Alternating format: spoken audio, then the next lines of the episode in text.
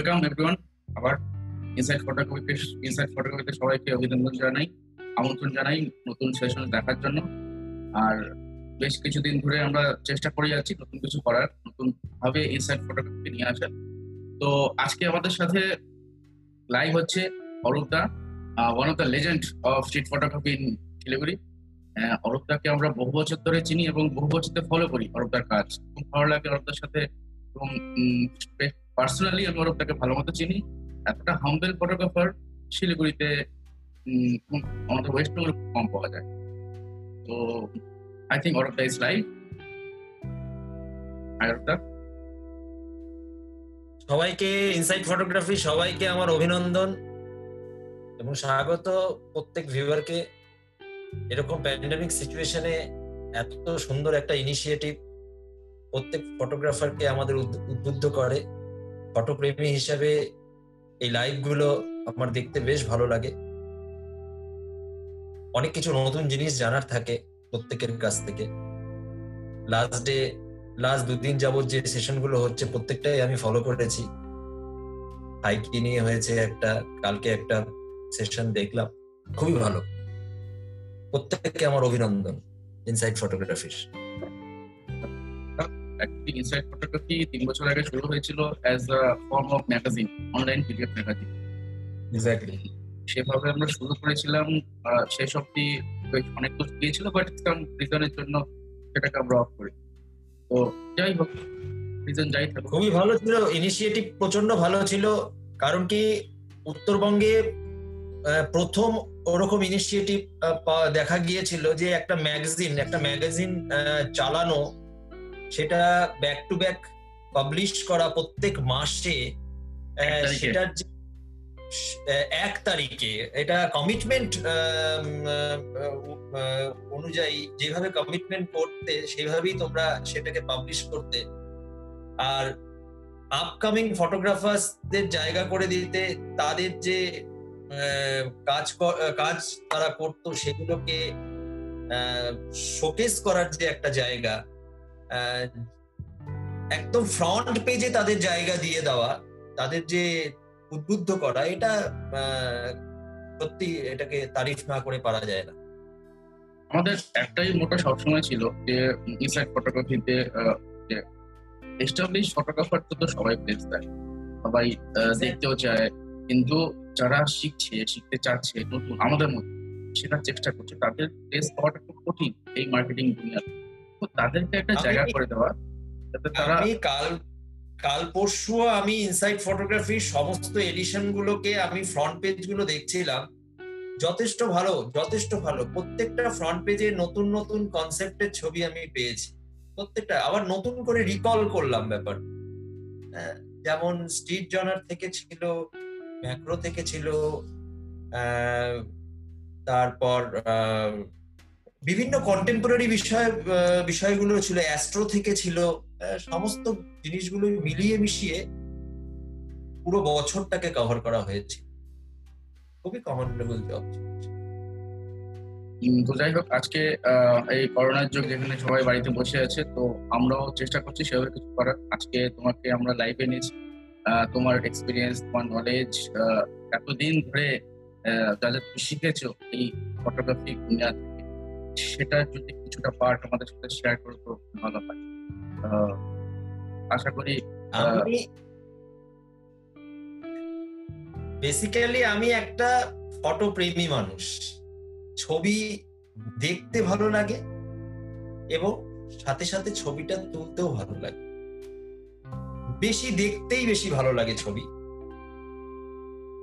ছবি দেখা একটা সময়ের পরের থেকে একদম একটা রেগুলার রুটিনে চলে আসে।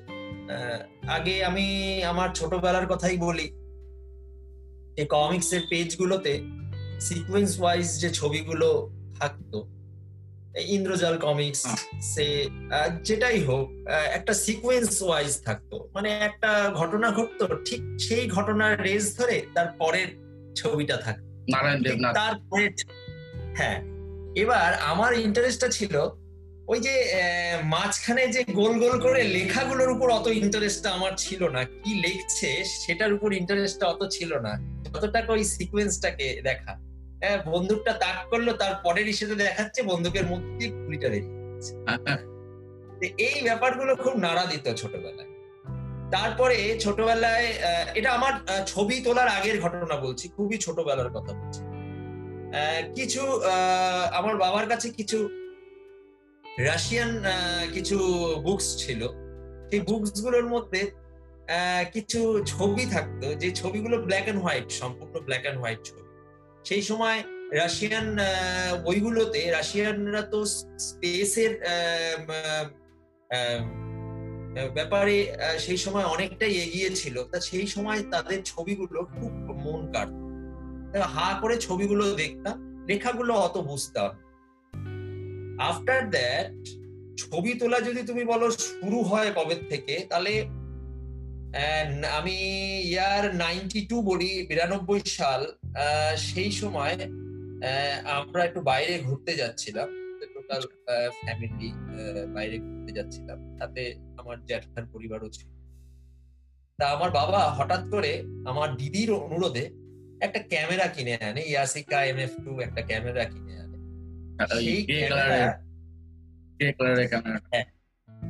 হ্যাঁ সেই ক্যামেরাটা বাবা এসে বলল এটা নিয়ে অসাধারণ ক্যামেরা হ্যাঁ সত্যি সেই সময় ওই ক্যামেরাটা খুবই নামকরা ক্যামেরা ছিল ওই ক্যামেরা দিয়ে যখন ছবি তুলতে বেরোলাম যখন ছবি তুলতে গেলাম মানে বাইরে ঘুরতে গেলাম প্রথম নাড়া দিয়ে গেল আমাকে যে ছবিগুলো ওয়াশ করার পরে তখন তার ছবি তোলার সঙ্গে সঙ্গে ছবি দেখা যেত না। এবার ছবি আমার নিজের লোকের ছবি তোলার থেকে আমার বেশি ঝোঁক ছিল অন্য কোনো জিনিসের ছবিটা তোলা। দূরত্ব বুঝতাম না ওই ক্যামেরা কতটা ফোকাস কত দূর থেকে নিতে পারে। অনেক সময় এতটাই কাছে চলে যেতাম যে ফোকাস হয়তো পরে দেখেছি ফোকাস হয়নি ওগুলো। তা তখন বাড়ির মানুষরা বলতো আমার দিদি বলতো রিল নষ্ট করিস না রিল নষ্ট করিস না। রিল নষ্ট করি না, আমার ঝোঁক ছিল যে বাইরের ওই সব ছবিগুলোকে তোলার। তা তখন তো বুঝতে পারিনি তখন অত বোঝার ক্ষমতাও ছিল না যে এটা একটা আর্ট ফর্ম এটা একটা এই ধরনের ছবি তোলার সঙ্গে বিশ্বের অনেক মানুষ জড়িত। সেসব মাথায় ছিল না।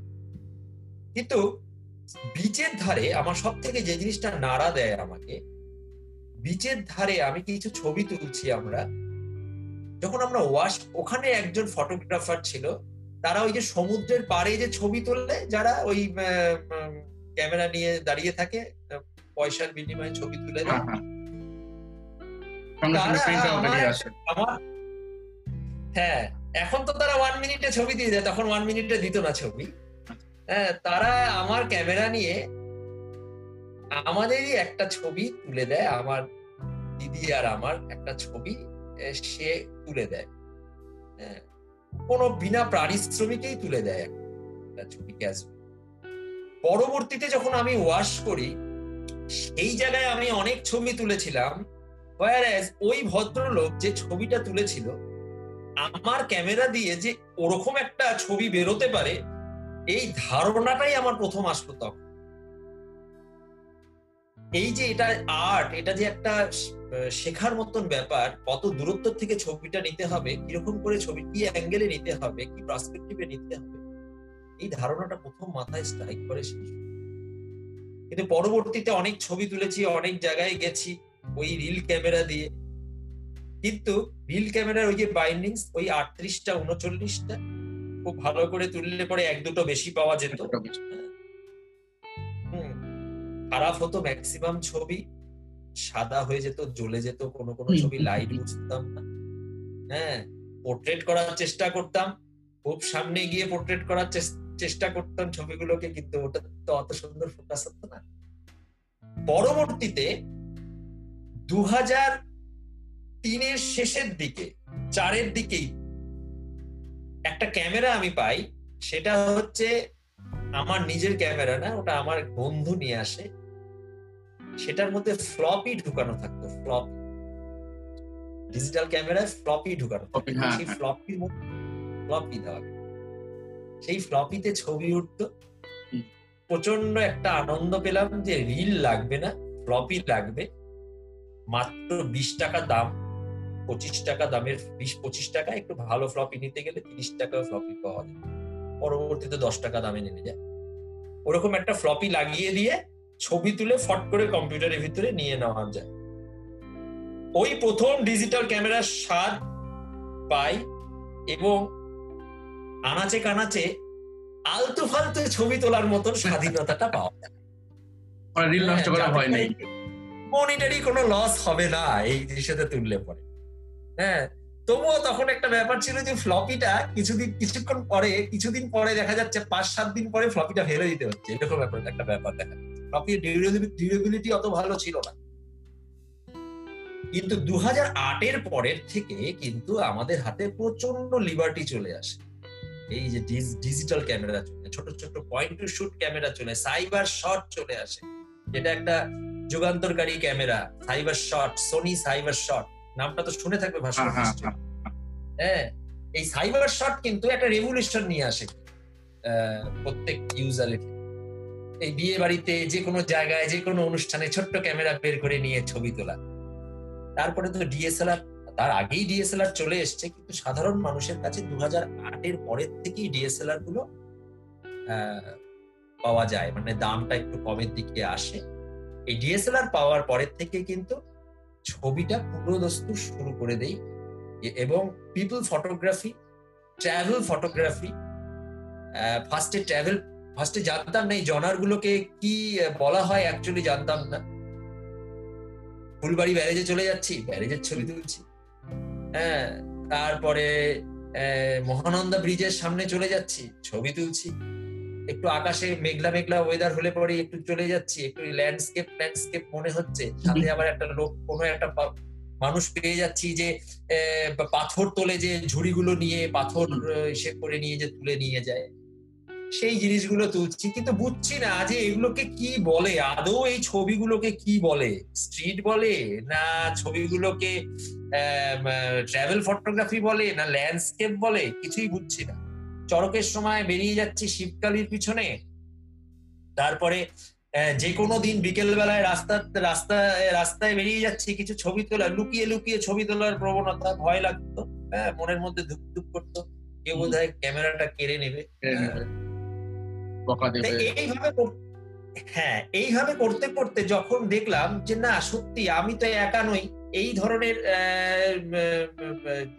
কাজের সঙ্গে আমার সাথে সাথে সারা ভারতবর্ষে এবং সারা পৃথিবীতে এরকম প্রচুর লোক এই কাজের সঙ্গে যুক্ত। হ্যাঁ এই কাজ কেউ চাপিয়ে দেওয়া কাজ না। কারু আহ, কারু আহ, কারু কন্ট্রাক্ট নেওয়া কাজ না। যে আমাকে এই সময়ের মধ্যে করে দিতে হবে এটা নিজের স্বাধীনতায় নিজের মনে এই কাজ করে নিজের ভালো লাগা। এটারই নাম নাকি স্ট্রিট ফটোগ্রাফি যে ফটোগ্রাফি রাস্তায় করা হয়। এটা প্রাথমিকভাবে আমি আহ, জেনেছি। স্ট্রিট ফটোগ্রাফি আরও অনেক ভাস্ট একটা ডেফিনেশন আছে। এই করতে করতে স্ট্রিট ফটোগ্রাফিতে আসা পিপল অ্যান্ড স্ট্রিট ফটোগ্রাফি যেটাকে বলা হয়। বুঝলাম তোমার আহ, তো অনেক ধরনেরই ছিল ছবি ধরো স্ট্রিট ফটোগ্রাফি হোক এখন যেমন নতুন কিছু কিছু বেরিয়েছে ম্যাক্রো ফটোগ্রাফি তোমার অ্যাস্ট্রো ফটোগ্রাফি আছে ফ্যাশন ফটোগ্রাফি আরও অনেক ইত্যাদি ইত্যাদি ইত্যাদি স্ট্রিম বেরিয়ে গেছে নতুন নতুন স্ট্রিমও বেরোচ্ছে মিনিয়েচার ফটোগ্রাফি প্রোডাক্ট ফটোগ্রাফি ছিল আগেও আগে অতীতেও ছিল আগে হয়তো ছবি এঁকে এঁকেই সেগুলোকে বিজ্ঞাপনের মাধ্যমে দেওয়া হতো এখন সেটা অন্য ভার্সন হ্যাঁ। চলে এসছে তো।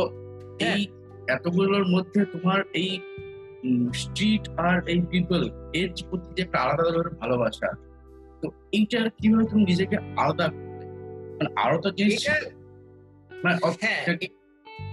মানে এর- প্রতি তোমার এর প্রতি তোমার মানে প্রথম থেকে ভালোবাসা ছিল বলে তুমি এটাই কন্টিনিউ করে গেছো। মানে ওটাই জানতে যাচ্ছি যে পার্টিকুলার এটাই কেন?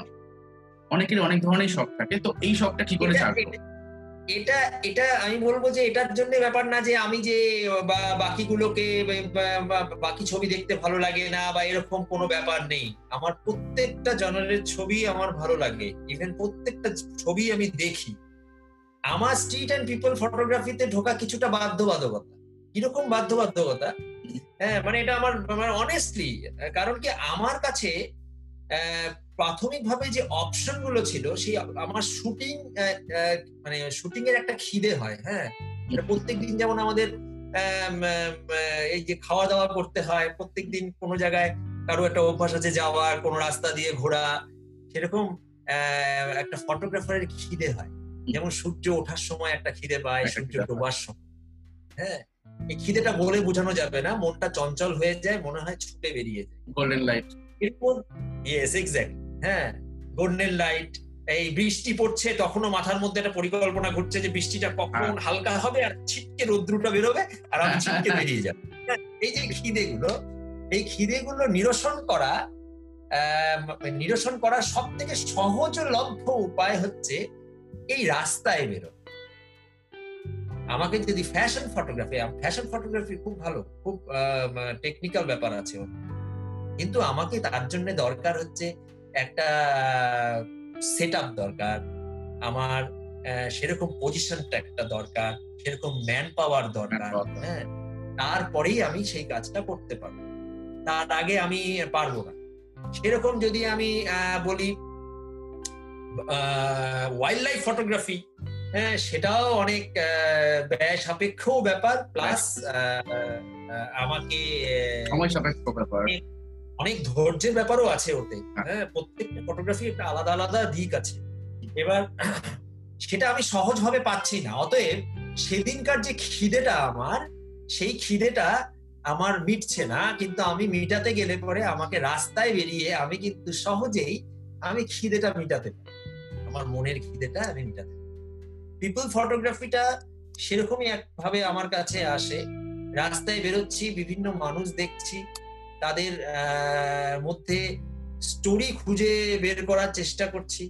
সেই স্টোরিটা কোনো কোনো সময়, সেই স্টোরিটা যে তারই স্টোরি হতে হবে তার মধ্যে সেরকম ব্যাপার না। আমার নিজের মনের স্টোরিটাও তাদের মধ্যে থেকে খুঁজে বের করার চেষ্টা করছি। এমন না যে সেই স্টোরিটা যে সে একেবারে তারই স্টোরি বলছি তা না। তার মধ্যে থেকে আমার নিজের মনের স্টোরিটাও অনেক সময় আমি বের করার চেষ্টা এইভাবেই স্ট্রিট অ্যান্ড পিপল ফটোগ্রাফিটা আমাকে বেশি টানতে থাকে একটু বাধ্যবাধকতার দিক থেকে সহজলভ্যতার দিক থেকে। আজও টেনে যাচ্ছে। কিছু কিছু ফটোগ্রাফার যাদের তোমার মনে হয় কাজ তুমি দেখেছ ফলো করেছ যাদের থেকে তুমি ইন্সপায়ার হয়েছো বিশেষ করে তোমার যে কম্পোজিশনগুলো দেখতে বোঝা যায় একটা আলাদা ধরনের। অনেক স্ট্রিট ফটোগ্রাফারদেরই ঘাটাঘাটি করে প্রোফাইল তো অনেকই অনেক ধরনের থাকে বাট তোমার একটা স্টাইল নিজস্ব স্টাইল অন্য ধরনের, তুমি দুটো ঘটনা বা তিনটে ঘটনাকে একসাথে মেলানোর চেষ্টা করো। যাতে করে একটা সুন্দর একটা স্টোরি এই যে ইউনিক স্টাইলটা তুমি ডেভেলপ করেছ, তো এইটা কীভাবে করেছ? কারোর কাছ থেকে ইন্সপায়ার হয়ে বা নিজে নিজে করতে করতে সেই জিনিসটা যদি কিছু এই ডেভেলপমেন্ট বলতে কখন যে কীভাবে হয়েছে বা আমার যারা দর্শক, যারা আমার ছবি দেখে তারা যে বলে যে এই ছবিটা একটা অন্যরকম স্টাইলের বা কারোর সাথে মিলছে না বা ইউনিক স্টাইল যেটাই বলুক, এই ডেভেলপমেন্টটা যে কখন কীভাবে হয়েছে, আমি কিন্তু সঠিকভাবে তোমাকে এক্সপ্লেন করতে পারব না। হ্যাঁ কখন কীভাবে হলো? হ্যাঁ এটা হচ্ছে নিজের, আমাদের যে মনের যে, আমরা যে যে সামাজিক পরিবেশে বড় হই যে অর্থনৈতিক এবং সামাজিক পরিবেশে বড় হই যেভাবে আমাদের জীবনের বাধা, বিপত্তিগুলো যেভাবে আমাদের কাছে আসে বা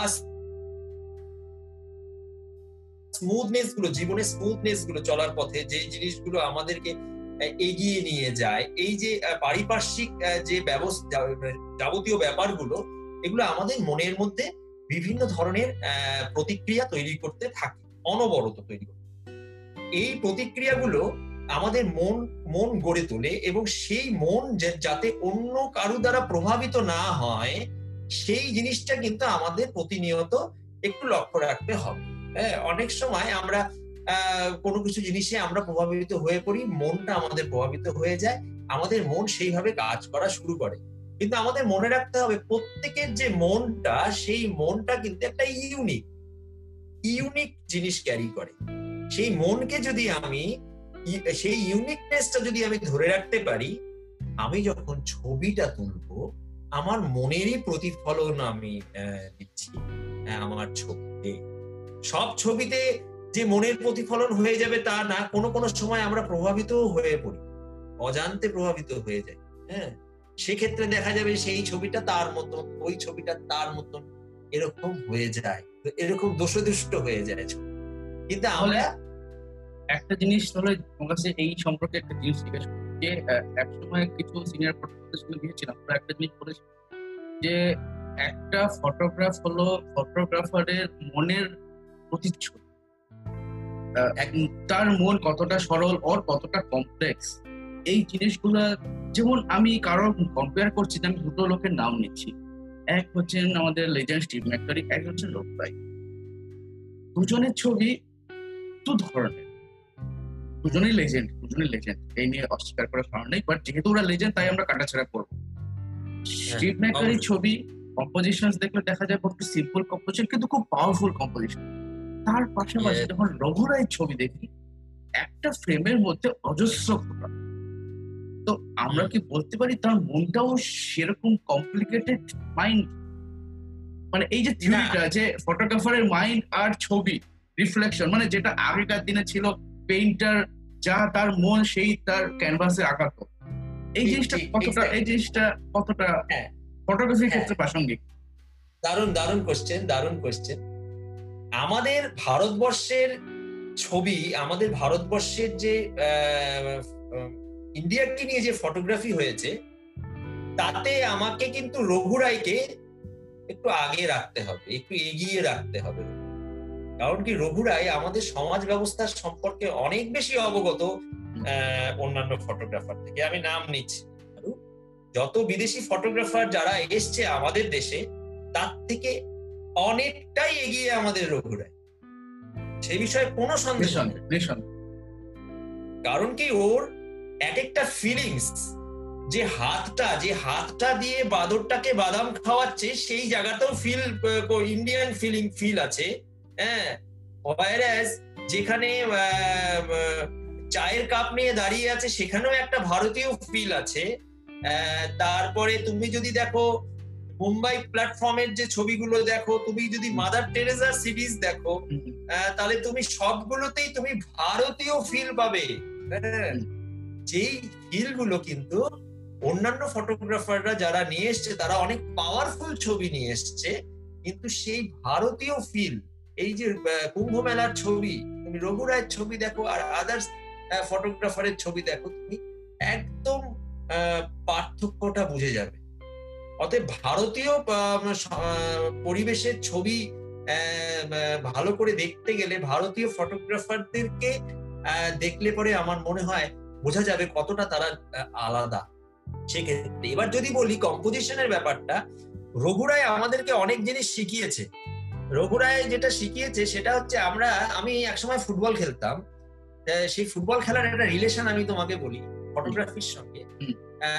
আমি হাফে খেলতাম মাঝ মাঠে খেলতাম কোনো কোনো সময় রাইট আউটে তখন কোচ একটা কথা বলতো তখন সেই গুরুত্বটা বুঝতাম না। কোচ বলতো এই মাঠটা বড় কর মাঠটা বড় কর মাঠ বড় কর।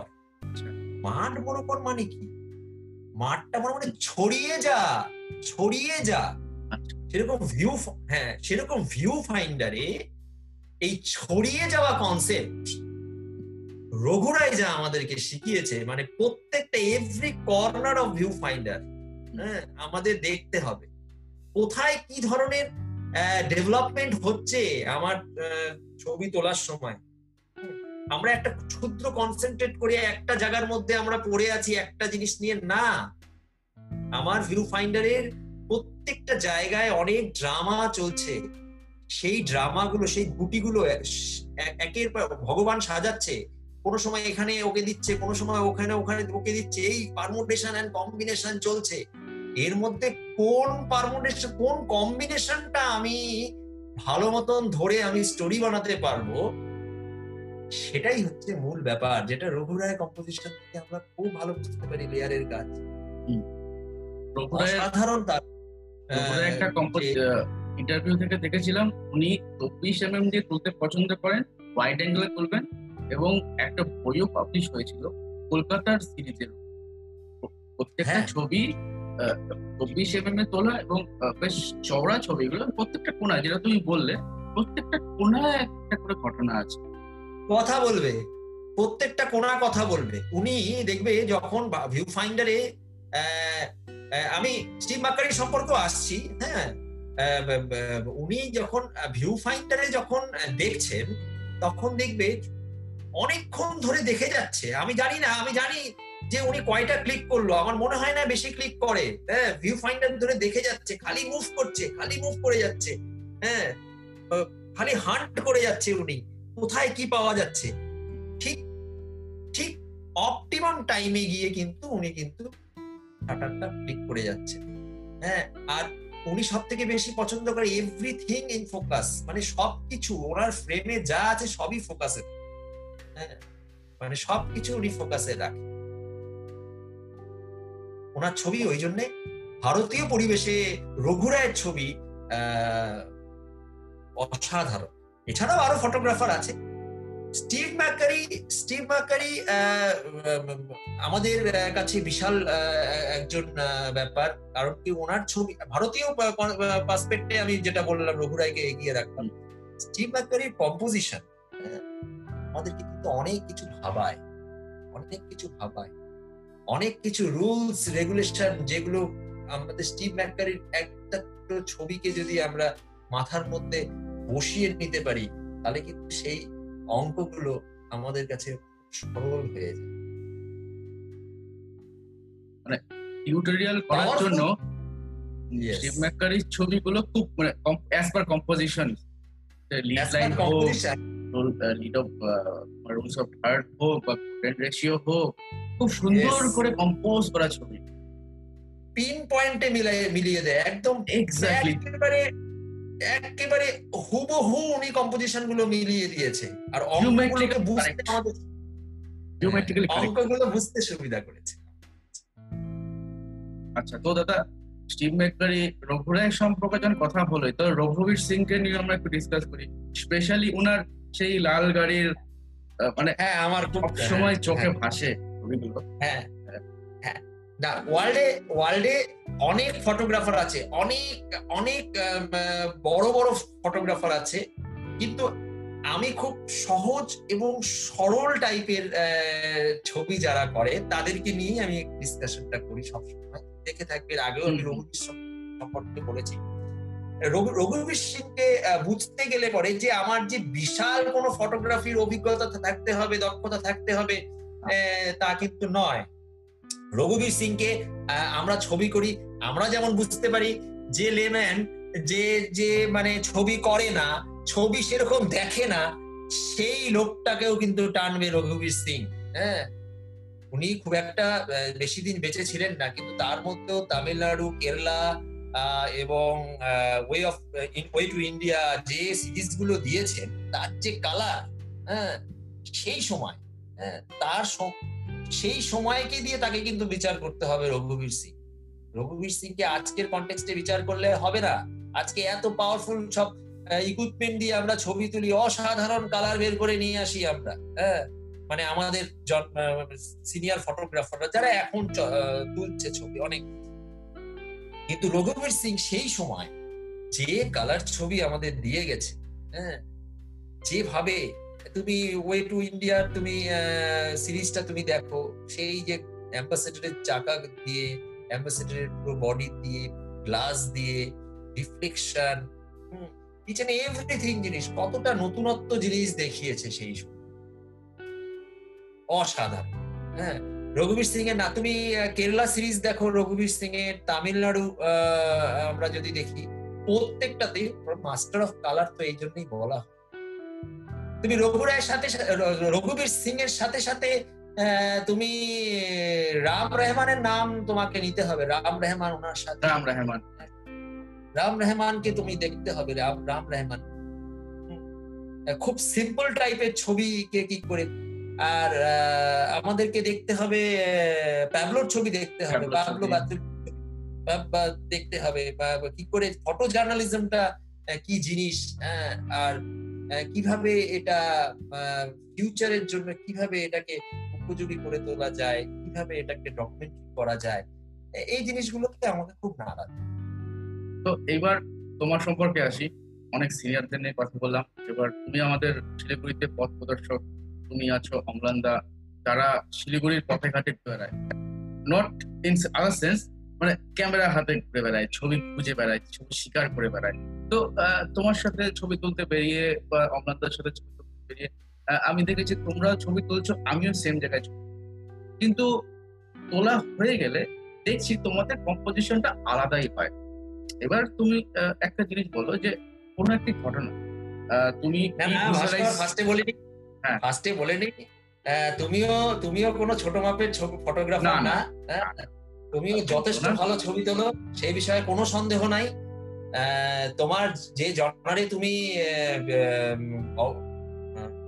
মানে ইচ্ছে করো জনার নিয়ে তুমি কাজ করো সেই জনারে তুমি বা হ্যাঁ তুমি অসাধারণ ছবি তোলো। না না ওরকম কিছু বিষয়ে কোনো সন্দেহ নাই হ্যাঁ। আমিও শিখছি বলার চেষ্টা করছি। আর সব অবশ্যই আমরা সবাই শিখছি কিন্তু এই এত বড় বড় ফটোগ্রাফারদের নাম নিলাম কিন্তু আমাদের আহ, যদি বড় ফটোগ্রাফারদের নাম নেই তাহলে বড় ফটোগ্রাফার কেন আরেকজন বড় ফটোগ্রাফারের আমাকে নাম নিতেই হয় শিলিগুড়ির বুকে? মিস্টার সান্নাল অমলান সান্নাল হ্যাঁ? হ্যাঁ ওনাকে বড় বড় কেন বড়ই বলব আমি মেজও বলব না হ্যাঁ?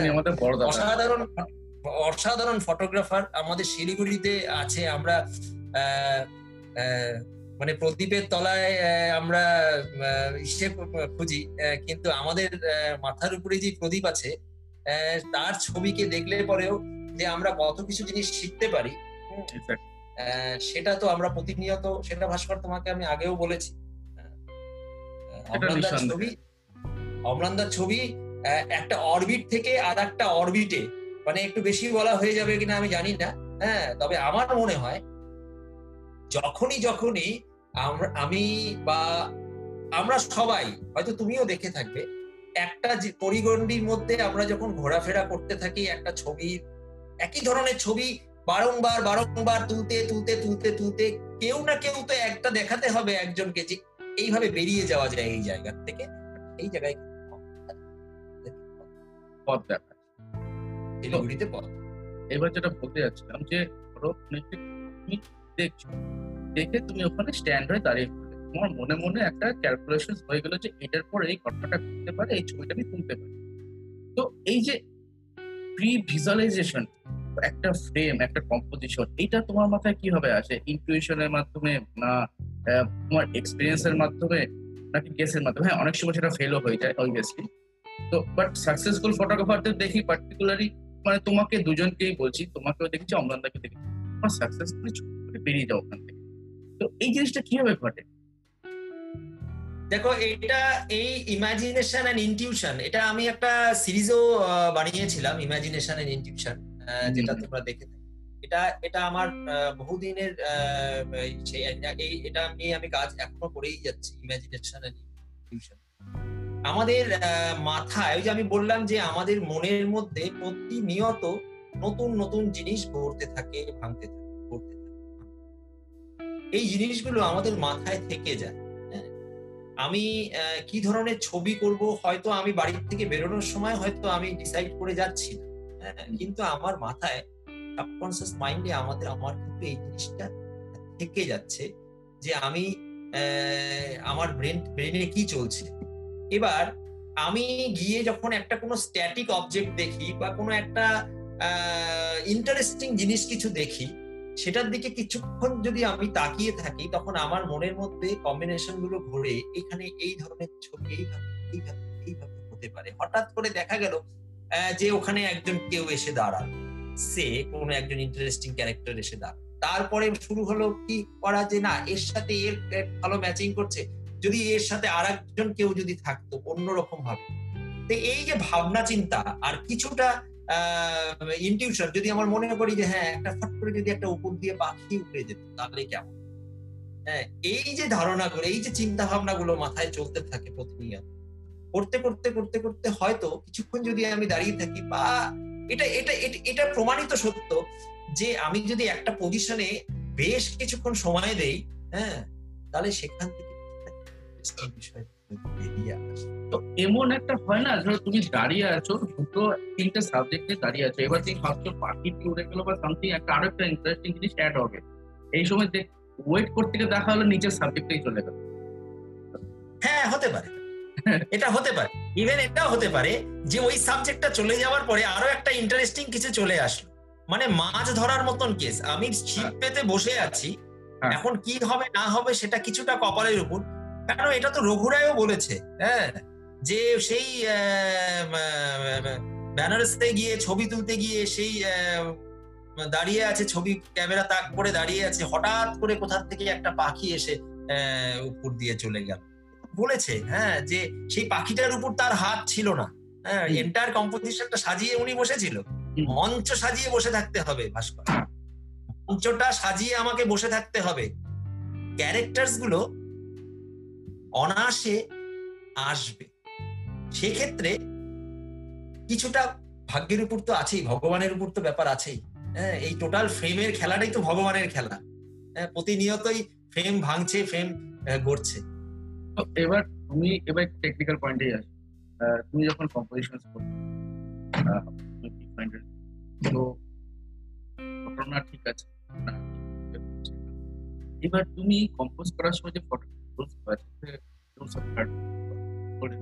এগুলোকে তুমি কীভাবে করো মানে অ্যাজ আ নর্মাল ফটোগ্রাফার কেউ ধরো ফটো শিখছে কেউ স্ট্রিট ফটোগ্রাফি করতে চাচ্ছে সে যে তোমাকে ওই সেই পার্সপেক্টিভ আমি জিজ্ঞেস করছি যে তুমি কম্পোজিশনটা কীভাবে ম্যানেজ দুটো ঘটনা আছে একটা মহিলা আছে একটা কিছু শিশু আছে। এবার তুমি যখন ভিজুয়ালাইজ করছ এবং ভাবছ এটাকে আমি গ্রামাটিক্যালটাও মেনটেন করে।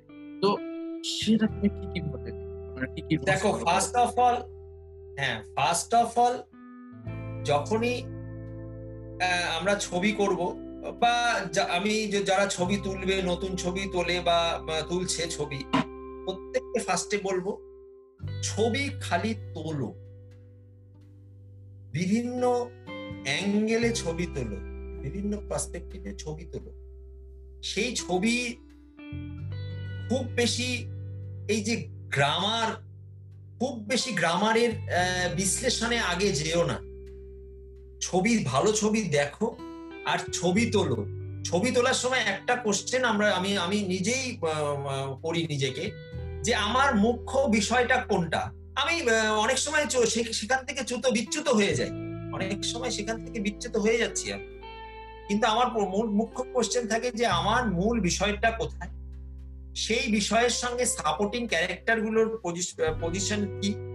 সেই সাপোর্টিং ক্যারেক্টারগুলো আমার ছবিতে তার ভূমিকাটা কি? সত্যি কি কোনো স্টোরি ক্রিয়েট করতে সাহায্য করছে নাকি? প্লাস স্টোরি সবসময় যে ছবিতে আমার একটা বেরিয়ে আসবে তা না। একটা জিনিস আছে, একটা ছবি দেখলে পরে যেন লোকে শরীরের কোনো অংশে একটা নাড়া যেন দেয়। সেই নাড়ার খোঁজটাই কিন্তু এখনও পড়ে যাচ্ছে। একটা ছবি দেখার পরে এবং অনেক ছবি আছে হ্যাঁ যে ছবিগুলো আহ, মানুষের আমি দেখি হ্যাঁ, অনেক অনামি ফটোগ্রাফারের ছবি দেখি। ছবিগুলো দেখলে পরে একবার দেখলাম দেখার পরে আবার একটু ঘুরে আসতে ইচ্ছা কিছুই নাই ছবিটার মধ্যে কিন্তু কেন জানি ঘুরে আসতে ইচ্ছা করছে ছবিটা দেখে। হুম চোখটা হয়তো অন্যদিকে আছে বা একটা ট্রানজিশনাল মোমেন্টের ছবি হ্যাঁ মানে একটা একটা মোমেন্ট থেকে আর একটা মোমেন্টে যাওয়ার মুহূর্তে ক্লিক করেছে। এই জিনিসগুলোই কিন্তু আমি বেসিক্যালি কম্পোজিশনের সময় দেখি। আচ্ছা। ধীরে ধীরে কি হয়? সেটা গ্রামারে বহু অংশে পড়ে যায়, আবার কোনো কোনো সময় কোনো কোনো ভালো ছবি গ্রামারে পড়ে না। তো স্ট্রিটের ক্ষেত্রে এটা খুব বেশি ম্যাটার করে? আমার যেখানে স্টোরি টেলিংটাই ইম্পর্টেন্ট মানে ডকুমেন্ট স্টোরি টেলিংটা খুব ইম্পর্টেন্ট তো বেশি দরকার পড়ে কি? এখানে এত কিছু গ্রামার এন্ড রুলস মেনটেন করার? আমি যদি ডকুমেন্টারি ফটোর ক্ষেত্রে বলি যদি স্ট্রিট আমি যদি বলি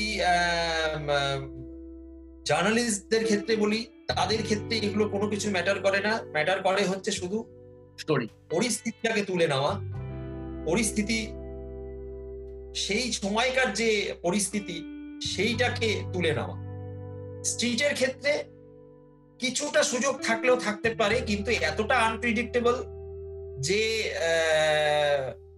সুযোগ থাকলেও মানে যদি ভালো সিচুয়েশনে এমন একটা জিনিস চলে আসলো আমার সামনে, আমার মুখ্য কাজই হবে হচ্ছে তাকে ফট করে ক্লিক করে নাও হ্যাঁ। তারপরে যদি সময় থাকে সেকেন্ড ফ্রেমে আমাকে আরেকটু ঠিক করা, এগিয়ে যাওয়া, ধীরে ধীরে ছবির দিকে এগিয়ে যাওয়া। সাবজেক্টের দিকে আমি স্ট্রিট ফটোগ্রাফিতে মূল কাজ হচ্ছে আমার সাবজেক্টের অনেক সামনে যেতে হবে। সামনে যদি আমি না যাই তাহলে সেই ছবি কথা বলবে না। তো সেক্ষেত্রে এখন হয়তো আমি আমি সেই দক্ষতা অর্জন করতে পারিনি যে খুব সামনে গিয়ে ছবি তোলা।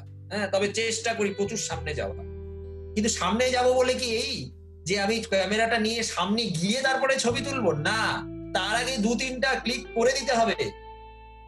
সামনে যাওয়া যেতে যেতে হয়তো তোমাকে নাও থাকতে পারে। হয়তো তোমার কপালে মারধরও জুটতে পারে।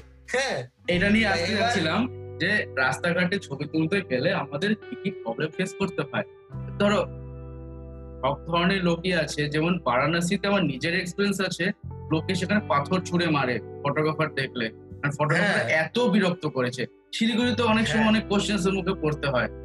তো এবার তুমি যদি কিছু তোমার শেয়ার করো যে কি কি এরকম প্রবলেম ফেস করেছে করতে হয় এবং কি কি আমরা প্রিকশনস নিতে পারি সেজন্য? হ্যাঁ আমি আসছি ব্যাপারে আসছি। আমি ওই যে কম্পোজিশনের কথাটা হ্যাঁ, বলছিলাম হ্যাঁ, যে আমি ধীরে ধীরে যে আমি এগিয়ে যাচ্ছি ছবি করতে তার আগে দু তিনটা ছবি যে আমি তুলে নিয়েছি সেই ছবি তোলার সময় হয়তো আমি কোনো গ্রামার ফলো করতে পারিনি। কিন্তু আমার মুখ্য কাজ ছিল হচ্ছে ছবিটাকে ওই পজিশনটাকে তুলে নেওয়া। তারপরে যদি আমি বুঝি না কমফোর্টেবল ব্যাপারটা হ্যাঁ? তখন ধীরে ধীরে আমি সেই ব্যাপারগুলো রেকটিফাই করার চেষ্টা করব। কিন্তু ম্যাক্সিমাম ক্ষেত্রে সেই সময়টা পাওয়া যায় না। কিন্তু যদি আমি ভালো ছবি দেখি, ভালোভাবে যদি প্র্যাকটিসগুলো করতে থাকি গ্রামারের প্র্যাকটিসগুলো যদি আমি আমার ছবির মধ্যে প্রতিনিয়ত করতে থাকি, তাহলে একটা সময় আমার ক্যামেরাটা সব সময়ই কিন্তু ওই গ্রামার অনুযায়ী কথা বলবে হ্যাঁ? অল্প বিস্তর এদিক ওদিক হতে পারে, কিন্তু ম্যাক্সিমাম জিনিসটাই ঠিক থাকে এই হচ্ছে ব্যাপার। বেসিক্যালি প্র্যাকটিস ম্যাক্সিমাম পারফেক্ট হ্যাঁ প্র্যাকটিস তো করতেই হবে। প্র্যাকটিস করতেই হবে। আর গ্রামার গুলোকে জানতেও হবে আমাকে। হ্যাঁ না জানলে ব্রেক করা যায় না। হ্যাঁ আচ্ছা। আর একটা যেটা হচ্ছে স্ট্রিট ফটোগ্রাফির ক্ষেত্রে হচ্ছে সমস্ত ভয়ঙ্কর ব্যাপার হচ্ছে যে রাস্তাঘাটে বেরিয়ে অনেক ধরনের সমস্যার সম্মুখীন হতে হবে যেটা অন্য কোনো ফটোগ্রাফির ক্ষেত্রে অতটা ম্যাটার করে না। একমাত্র ওয়াইল্ড লাইফের ক্ষেত্রে বাঘের পেটে চলে যেতে পারো হাতি দিয়ে ছিলে নিয়ে চলে যেতে পারে। সেটা আরও ভয়ঙ্কর ব্যাপার। কিন্তু সেক্ষেত্রেও একটা প্রিডিকশন করা যায় আমি কতটা দূরত্ব থেকে তুলছি এবং কোন জায়গায় গেলে পরে আমাকে কোনো রিস্ক নাই। অনেক দূরের থেকে তোলা হয়। হ্যাঁ কিন্তু স্ট্রিটে সেরকম কোনো ব্যাপার নেই মারধর খেয়েও আসতে পারি আমি। সেক্ষেত্রে স্ট্রিট এবং ডকুমেন্টারি ভাস্কর তুমি ভালো জানো তুমি তো এই যে বেনারসে গিয়ে তুমি ছবি তুলেছো তুমি ওই ঘাটের এক্সপিরিয়েন্স তুমি বলো ওখানে কি হতে পারে ঘাটের ঘাটের ছবি তুলতে গিয়ে শ্মশান ঘাটের ছবিটা তুলতে গিয়ে শ্মশান ঘাটের ছবি শুধু শ্মশান ঘাটে কেন ওখানে যে সকালবেলা যে ঝাড়ু দেয় যে ঝাড়ুয়ালি গুলো সেই ঝাড়ুয়ালি গুলো কবি তুলতে গিয়ে ঝাড়ুর ডান্ডাটা নিয়ে যেভাবে আমাকে মারতে এসেছিল আমি রীতিমতো ক্যামেরা নিয়ে পালিয়ে গেছি। মণিকর্ণিকা ঘাট যেখানে শ্মশানটা বেসিক্যালি তো ওইখানে হ্যাঁ। এত পান্ডা ঘুরে বেড়ায় আপ কিউ ফটো উঠা রে আপকো কিসনে পারমিশন দিয়া হে ফটো মত উঠাও ইহা পে ইহা পে মানা হে হ্যাঁ প্যারালালি আরেকটা ইভেন্টও দেখি যে বিদেশ থেকে কিছু ফটোগ্রাফাররা এলে সাদা চামড়া ফটোগ্রাফার এলে সাদা জানো সেটা আমি অত গভীরে যাচ্ছি না সেটার মধ্যে ইকোনমিক পার্টটাও জড়িয়ে আছে। বাট কিন্তু বেসিক ফ্যাক্টর উজ্জয়িনীতে গিয়েছিলাম সেখানে এমন দৃশ্য দেখেছি কিছু ইয়াং ছেলে বাবাদের সঙ্গে এসে সেলফি তুলছে এবং বিরক্ত করছে যার ফলে আমি যখন তুলতে গেলাম পরের দিন সে রীতিমতো ত্রিশূল নিয়ে এসে তারা করল একজন তো আমার পায়ে ত্রিশূল ঢুকিয়ে দিচ্ছে আরে বাহ! লোকে বিরক্ত করে এবং লোকে বিরক্ত হয়ে যাচ্ছে এত ক্যামেরা কেন? এবং একজন তো সরাসরি হ্যাঁ। আমাকে বলল এক লাখ টাকা দাও আমি তোমাকে ছবি তুলতে দেবো। কেন? বলে এই ছবি তুমি বিদেশে বেচা কোটি কোটি টাকা কামাই practically is not like that but still people বিরক্ত করে দ্যাটস ওয়াই ওরাও বিরক্ত হয়ে যায়। অ্যান্ড হ্যাঁ অবশ্যই আমি একটা আমার সহাবস্থানে আছি সেখানে কেউ এসে আমার সামনে ক্যামেরা ধরে থাকল আমার বিরক্ত হতেই পারে। হ্যাঁ, ধরনের কারণ কি? কারণ কি ওই যে ঘাটে ঘাটে ছবি শ্মশান ঘাটে যে ছবি তাদের যে মানসিক পরিস্থিতি সেই সব মানুষের যা চলছে সেই সময় একজন দুজন গেলে ছবি তুললো সেটা আলাদা ব্যাপার। কিন্তু যেভাবে ভিড় করে গিয়ে ছবি তোলে মানুষে সেক্ষেত্রে বিরক্ত তো হতেই পারে। আমি ফটোগ্রাফারদের একজনেরও দোষ দিচ্ছি না যে তারা কোনো ভুল করছে। তারা তাদের আহ, শিল্পকর্মের তাড়নাতেই যাচ্ছে। তাদের যে ভিটা মিটাতেই যাচ্ছে। তারা ভালো জিনিস দেখাতে চাচ্ছে তার মধ্যে থেকে এমন কোন ছবি বেরিয়ে আসবে যেটা ভবিষ্যতে অনেক বেশি গুরুত্ব পাবে। হ্যাঁ সেই ঘাটের ছবি সেই ঘাট হয়তো থাকবে না সেই ঘাট হয়তো ইলেকট্রিক চুল্লিতে পরিণত হয়ে যাবে সেই কাঠ পাওয়া যাবে না সেই কাঠ দিয়ে পুরানো হবে না সেই বাড়ি দিয়ে দিয়ে ডেড বডিকে শোয়ানো হবে না। সেই দিন বেশি দিন নাই তিরিশ তিরিশ চল্লিশ পঞ্চাশ বছরেও হয়তো পরেই হয়তো এগুলো জিনিস আর দেখা যাবে না। কিন্তু সেই ছবিগুলোর কিন্তু গুরুত্ব থাকবে। খুব দরকার সেই ছবিগুলো তোলা কিন্তু সেখানকার মানুষ তো বুঝছে না। এই পরিস্থিতিতে আমিও পড়েছিলাম পুরীর স্বর্গদ্বার ঘাটে গিয়ে যখন ছবি তুলতে গেছিলাম। সেই আচ্ছা। একসাথে অনেক সব দাহ করা হচ্ছিল। ছবি তুলতে গিয়ে এই ধরনের সমস্যায় পড়েছিলাম। স্ট্রিট ফটোগ্রাফির ক্ষেত্রে এই সমস্যাটা সব সময় থাকবে। অনেক কোশ্চেন অ্যারাইজ করবে। আমাদেরকে ছবি তোলার সময় জানতে হবে যে সেই সেই যেই জায়গায় ছবি তুলতে যাচ্ছি, তার পারিপার্শ্বিক পরিস্থিতিটা কেমন? সেখানকার পলিটিক্যাল পরিস্থিতিটা কি আছে? এবং সেখানে কি কোনো ধরনের ঘটনা আগে ঘটেছে কিনা? এই ধরনের জিনিসে আমাকে অবগত হতে হবে। এবং আমাকে সেই লোকেশনের যে মানুষ আছে, তাদের সঙ্গে বন্ধুত্ব স্থাপন করতে হবে। সে যদি আমরা বাইরে ছবি তুলতে যাই যদি বেনারসে কেউ যায় কাশিতে কেউ যায় বা আগ্রাতে কেউ যায় সেখানেই যাক না কেন যেই এরিয়ার আমি ছবি করব বিশেষ করে প্ল্যান ফটোগ্রাফি যদি আমি করি কোনো যদি সিরিজ বানানোর কোনো চিন্তা ভাবনা করি তাহলে সেই জায়গার মানুষের সঙ্গে আমাকে আগে একটা সৌহার্দ্যপূর্ণ সম্পর্ক স্থাপন করতে হবে। দরকার পড়লে তাদের সঙ্গে খাওয়া দাওয়া ওঠা বসা আহ, কিছুদিন আগের থেকেই করতে হবে হ্যাঁ? তারপরেই কিন্তু সেইখানে সেই কাজটা করার একটা কমফোর্টেবল পরিবেশ পাওয়া যাবে, যেখানে আমি কাজটা করে বেরিয়ে আসতে পারি। আর ক্যাজুয়ালি ছবি যখন আমরা করতে যাই, তখন বিভিন্ন কোশ্চেন হয়, বেশি কোশ্চেনের অ্যান্সার না দেওয়াই ভালো। হ্যাঁ জাস্ট হাসি মুখে একটা জেস্টার পাস করে বেরিয়ে যাওয়াই ভালো। যদি ছবি তুলতে তোলা হয়ে গেল, তাহলে বেশিক্ষণ ওখানে দাঁড়িয়ে লাভ নেই। আর ভিড়ের মধ্যে মিলে যাওয়াই ভালো। ভিড় যেখানে থাকবে, সেই ভিড়ের মধ্যে মিলে ছবি তোলাটাই ভালো। ম্যাক্সিমাম ক্ষেত্রে যদি আমাদের সামনে দেখে নিল নেয় আমাকে কেউ তাহলে পারমিশনটা অবশ্যই নেওয়া উচিত তার ছবি তোলার আগে। কিন্তু কিছু কিছু ক্ষেত্রে সেটা আমি বলব অতু- অতু- অতিরিক্ত উক্তি হয়ে যাবে যে হ্যাঁ। ওটা নেওয়া যায় না। হ্যাঁ। হ্যাঁ কেউ আমরা সেই মিথ্যা কথাটা আমি বলব না। অনেক সময় বিনা পারমিশনেই ছবি তুলতে হয়। যদি হ্যাঁ চোখে চোখ পড়ে গেল যদি দেখে নিল তাহলে সেক্ষেত্রে তার কাছ তো এক্ষেত্রে এক্ষেত্রে একজন শিল্পীতে সিনিয়র ফটোগ্রাফার টাটা। এই নামে চিনি। ও এক ধরনের আছে বিষয়ে। সে ইউজ করে হচ্ছে সত্তর তিনশো। স্ট্রিট ফটোগ্রাফি তার বক্তব্য আমার সামনে যেতে সংকোচ হয়। আর পারমিশন নেওয়ার ব্যাপারটা থাকে। তো আমি জানি না তার কোনো বিটার এক্সপেন্স থাকতে পারে। সে যেটা করে দূর থেকে ওই সত্তর তিনশো লেন্স দিয়ে জুম করে স্ট্রিট ফটো তোলার চেষ্টা করে। তো এটা একটা হয়তো পন্থা হতে পারে। আবার অনেকে প্রেফারও করে যে খুব কাছে গিয়ে সাবজেক্টের ক্লোজে গিয়ে ভাস্কর স্ট্রিট ফটোগ্রাফিতে if you are not close enough your picture is not good তো কথাই আছে। স্ট্রিট ফটোগ্রাফিতে তুমি যদি কাছে না যাও তোমার ছবি যদি ভালো না হয় তার মানে তুমি কাছে যাওনি ছবিটা তুমি তুমি তার সোল নিয়ে আসতে পারবে না। তুমি যতই জুম জুম দিয়ে তুমি ছবি তোলো সেই সোলটা তুমি নিয়ে আসতে পারবে না। একটা মোবাইল নিয়ে কাছে চলে যাও না। একটা ছবি তুলতে একটা মোবাইল নিয়েই তুমি কাছে চলে যাও কীভাবে তুমি সোলটাকে ক্যাপচার করতে পারো তুমি দেখো। হ্যাঁ তবে কিছু কিছু ক্ষেত্রে তো জুম লেন্সের ব্যবহার করে ছবি তুলতেই হতে পারে। কিছু কিছু ক্ষেত্রে ব্যতিক্রম থাকতে পারে। কিন্তু আমার মনে হয় স্ট্রিট ফটোগ্রাফিতে আমাদের কাছে যেতে হবে লোকের সঙ্গে একাত্ম হতে হবে। আদারওয়াইজ আমি অপটিমাম জিনিস বের করে আনতে পারব এবার পিপল ফটোগ্রাফিতে তুমি ইমোশনসগুলো কীভাবে বের করো? ধরো অনেক সময় তোমার ছবিতেই আমি দেখেছি যে তোমার সামনে কোনো বাচ্চা মেয়ে বা বয়স্ক মহিলা বয়স্ক এত সুন্দর স্মাইল দিচ্ছে একটা অমায়িক স্মাইল যেটাকে বলে। সেই জিনিসটাকে তুমি কীভাবে বের করে রাখো যেটা অমলানদার ছবিতেও বেশিরভাগ দেখা যায় এবং তোমার ছবিতেও দেখা যায়। এটা বলতে গেলে পরে এটা বলতে গেলে পরে অনেক ফানি কথাবার্তা বলতে লাগে। কীরকম? আমাদের সঙ্গে তুমি অমলান্দাকে দেখেছ আর একজন আমাদের বন্ধু আছে কৌশিক। কৌশিক। হ্যাঁ কৌশিক। আজকালের রিপোর্টার অনেক কাজ করেছে হ্যাঁ। ও কৌশিক চক্রবর্তী। হ্যাঁ। ও এখন ফ্রিল্যান্সিং করে ঠিক আছে? খুব একটা রাস্তায় খুব লাজুক ছেলে খুব একটা রাস্তায় বেরোয় না হ্যাঁ।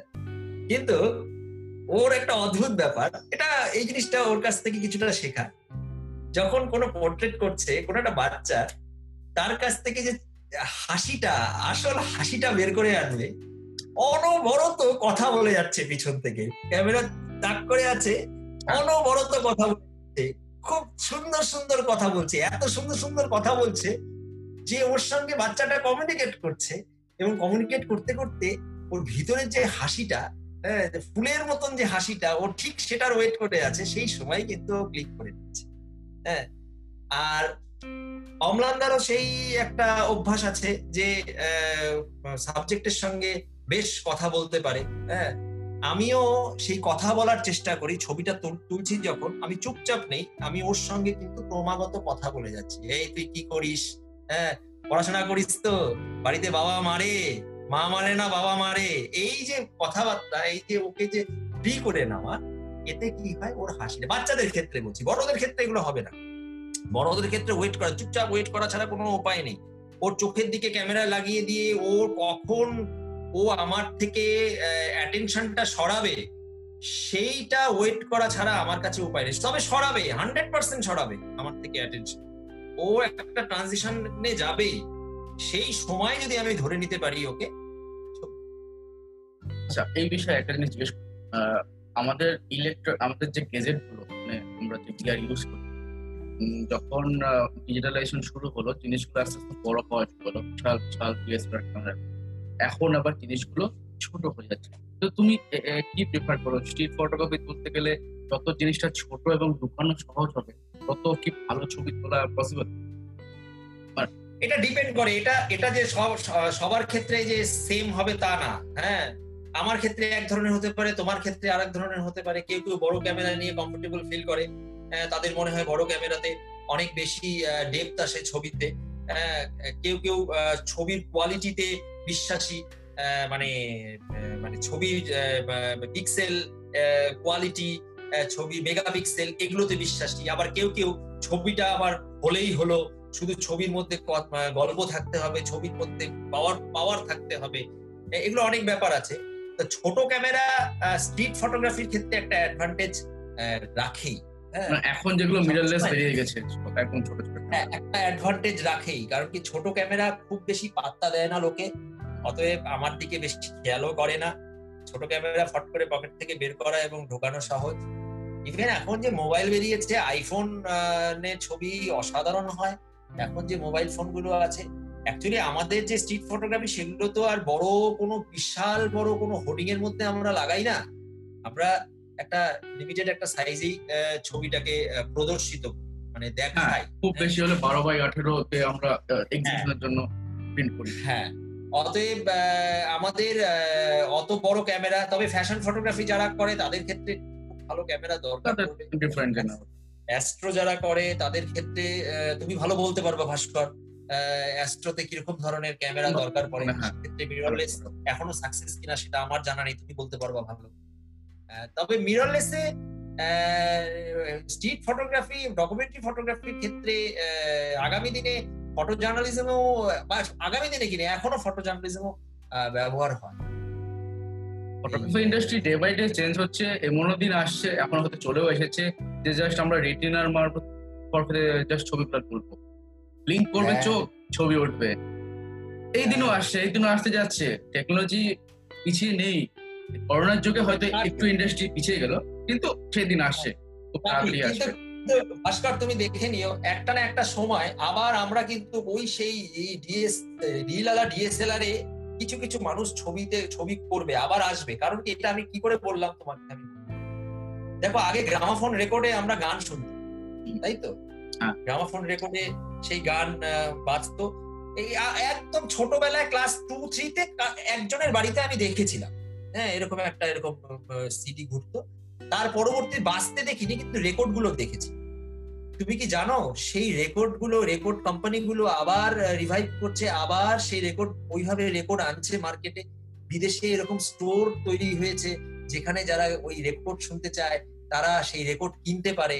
এবং সেই বাড়িতে বাজাতে পারে সেই জিনিস ঠিক তেমনই ভাবে আমাদের সেই পুরোনো টেকনোলজি গুলোও কিন্তু ধীরে ধীরে মডার্ন ফর্মে কিন্তু আসতে পারে আবার হ্যাঁ?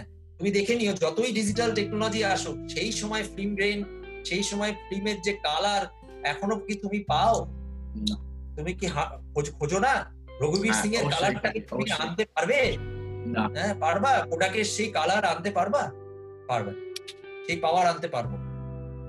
তো ব্যাপারটা যখন নস্টালজিয়া থেকে চলে গেল তো এখানে আরেকটা জিনিস এই ধরো শিল্পীতে আমরা অলিতে গলিতে ঘুরতে বেড়াই হ্যাঁ। যারা যারা আছে তো এটা হ্যাঁ। আমার প্রিয় যে এই যে আমরা ছবিগুলোকে ইতিহাস যে বানাচ্ছি ছবিতে রীতিমতো তুলছি তুমি পনেরো বছর কুড়ি বছর ধরে তুলছো ছবিগুলো আরও যারা আছে সিনিয়র যেমন অপ্রতিম দা যারাও আছে যারা সিনিয়র হ্যাঁ। তো এই যে ইতিহাসটা ক্রিয়েট করছে এইটার কতটা ভবিষ্যৎ কারণ শিলিগুড়ি প্রতিদিন বদলাচ্ছে।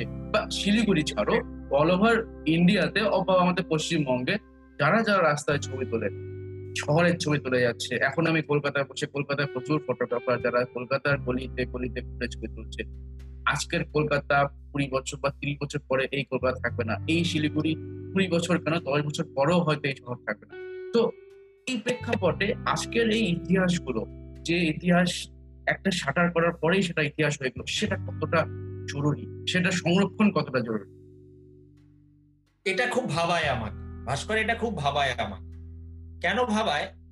আমার নিজের ছবি কি হলো, না হলো সেটা না। আমি এরকম অনেক ভালো ছবি দেখি। আমার বাড়ি- বাড়ির পাশে যা- যা- কিছু ফটোগ্রাফারেরও ছবি দেখি, বাইরের ছবি দেখি। আমার শিলিগুড়ির আমার আশেপাশের যে ফটোগ্রাফাররা আছে যারা যাদের ছবি আমার ভালো লাগে। এই ছবিগুলো সংরক্ষণ ভীষণ ভাবে জরুরি ভীষণ ভাবে জরুরি।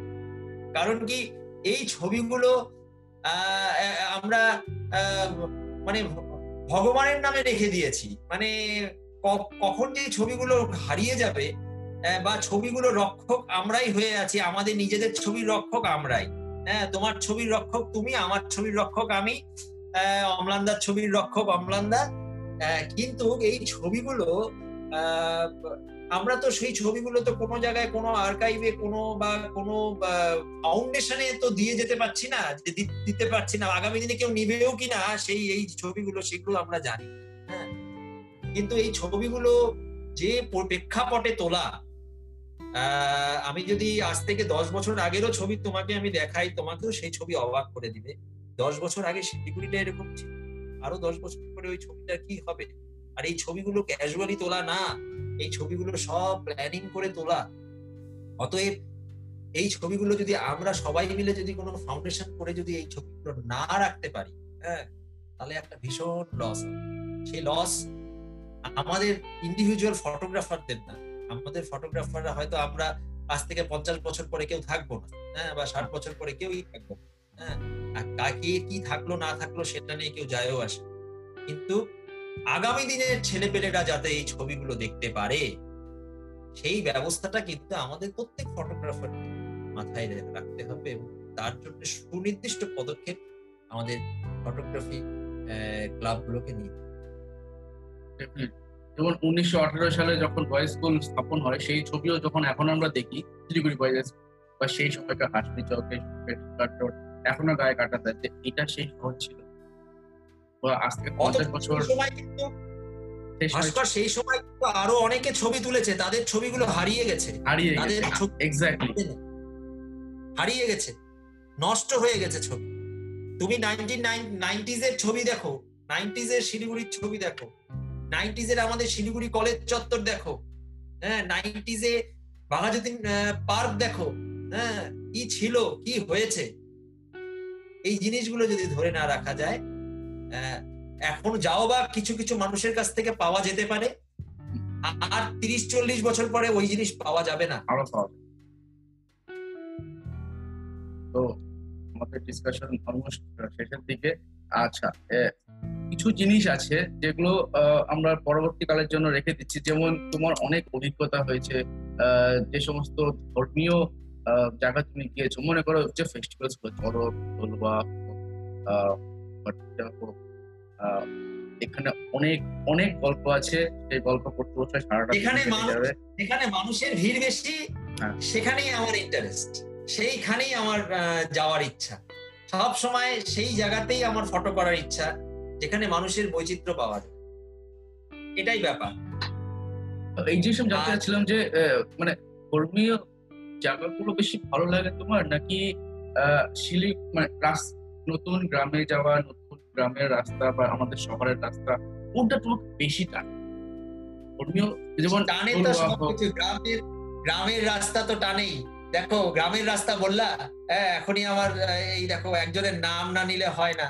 হ্যাঁ, যার যার সিনেমা দেখে সত্যজিৎ রে ঋত্বিক ঘটক তুমি দেখো সত্যজিৎ রায়ের ছবিতে তুমি দেখো গ্রামের রাস্তা। তুমি পথের পাঁচালি তুমি দেখো, তুমি পথের সাধারণ, আমি তোমাকে প্রথম একটা ছবি বললাম সেই সময়ের কনটেক্সটে দেখো ছবি।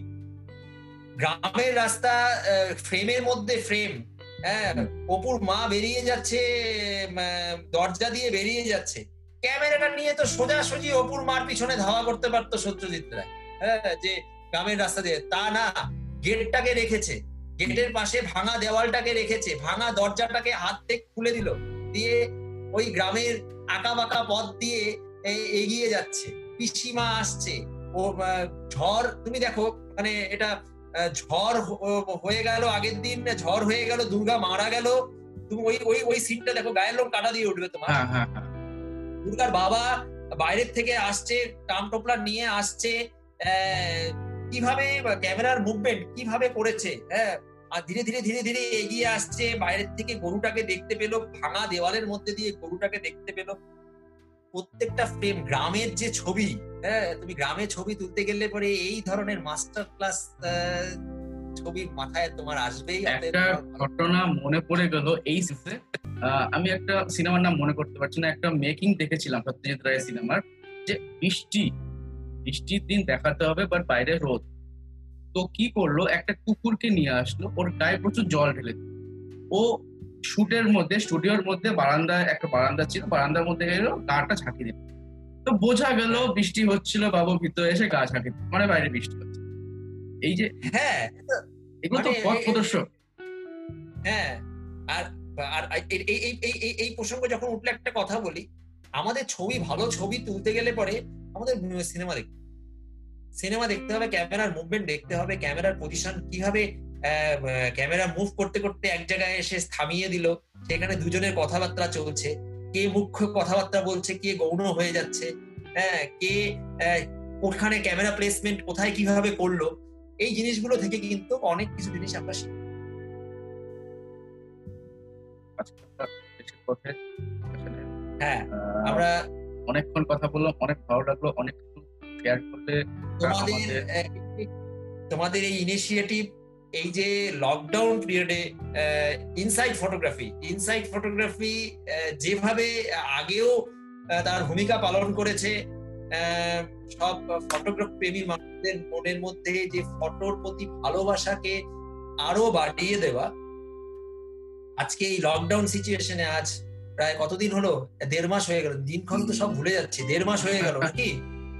আহ, হ্যাঁ প্রথমে তো একুশ দিন তারপর আঠারো দিন হলো।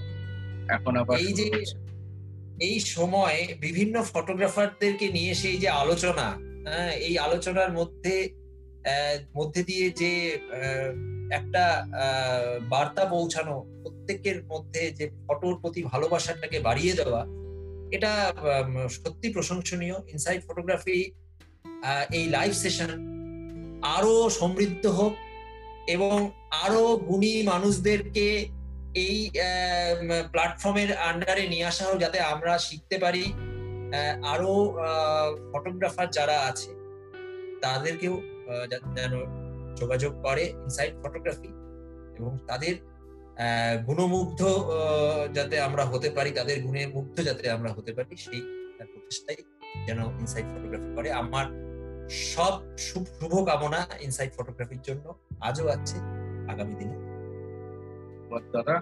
আমরা যেটা চেষ্টা করব ভবিষ্যতে তোমাকে আবার আমরা ডাকবো তোমাকে তোমার যা জ্ঞান সমৃদ্ধি আছে সেটা একটা পার্সেন্টই তুমি দিবে। তো আরও যেগুলো আছে সেটাও আমরা নেব। আর তার পাশাপাশি যেটা আমরা চেষ্টা করব ভবিষ্যতে তোমরা যারা প্রতিষ্ঠিত ফটোগ্রাফার তারা বাধ্য যারা ছেলে যারা শিখছে শিখতে যাচ্ছে ছবি তোলা তো তাদেরকেও আমরা এই প্ল্যাটফর্মে ডাকবো যাতে তারাও তাদের কোশ্চেন জিজ্ঞেস করুক তাদের সাথে আমরা শেয়ার করি যাতে অবশ্যই। থেকেই ডিসকাশনটা হোক যাতে তারাও শিখতে পারে আমরাও অবশ্যই অবশ্যই অবশ্যই। আমি সব সময় বলি আমি যতটুকু আমি শিখেছি আমি সবার কাছ থেকেই শিখেছি। এই জিনিস সবাইকে দিতেও আমার কোনো কোনো কুণ্ঠা নেই। আমি যা শিখেছি তোমাদের কাছ থেকেই শিখেছি আবার তোমাদের মধ্যে ফিরিয়ে দিতে আমার কোনো কুণ্ঠা নেই।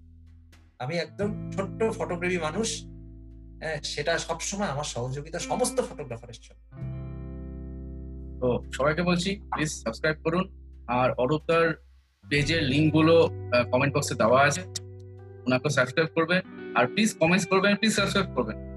তাহলেই আমরা হ্যাঁ, বুঝতে পারব। আমরা হ্যাঁ। কতটা এগোচ্ছি বা আমরা কতটা ঠিক করছি বা ভুল করছি। যদি কোনো মতামত থাকে অবশ্যই কমেন্টস করবেন। অরূপদা যা যা বললেন তার সম্পর্কে কমেন্টস করবেন যে উনি কতটা ঠিক বা কতটা ভুল বা আমরা কতটা ঠিক বা আমরা কতটা ভুল বা আমার আপনাদের যদি কোনো সাজেশন থাকে ফটোগ্রাফি নিয়ে আরও বেটার করা যায় আমাদের পেজটাকে আরও বেটার করা যায় অবশ্যই অরূপদা এন্ড টাইম কিছু নতুন ফটোগ্রাফারদের জন্য? নতুন ফটোগ্রাফারদের খালি বলব যে খালি ছবি তোলো। ভয় সংশয়, সবকিছু ত্যাগ করে রাস্তায় বেরো, ছবি তুলে যাও।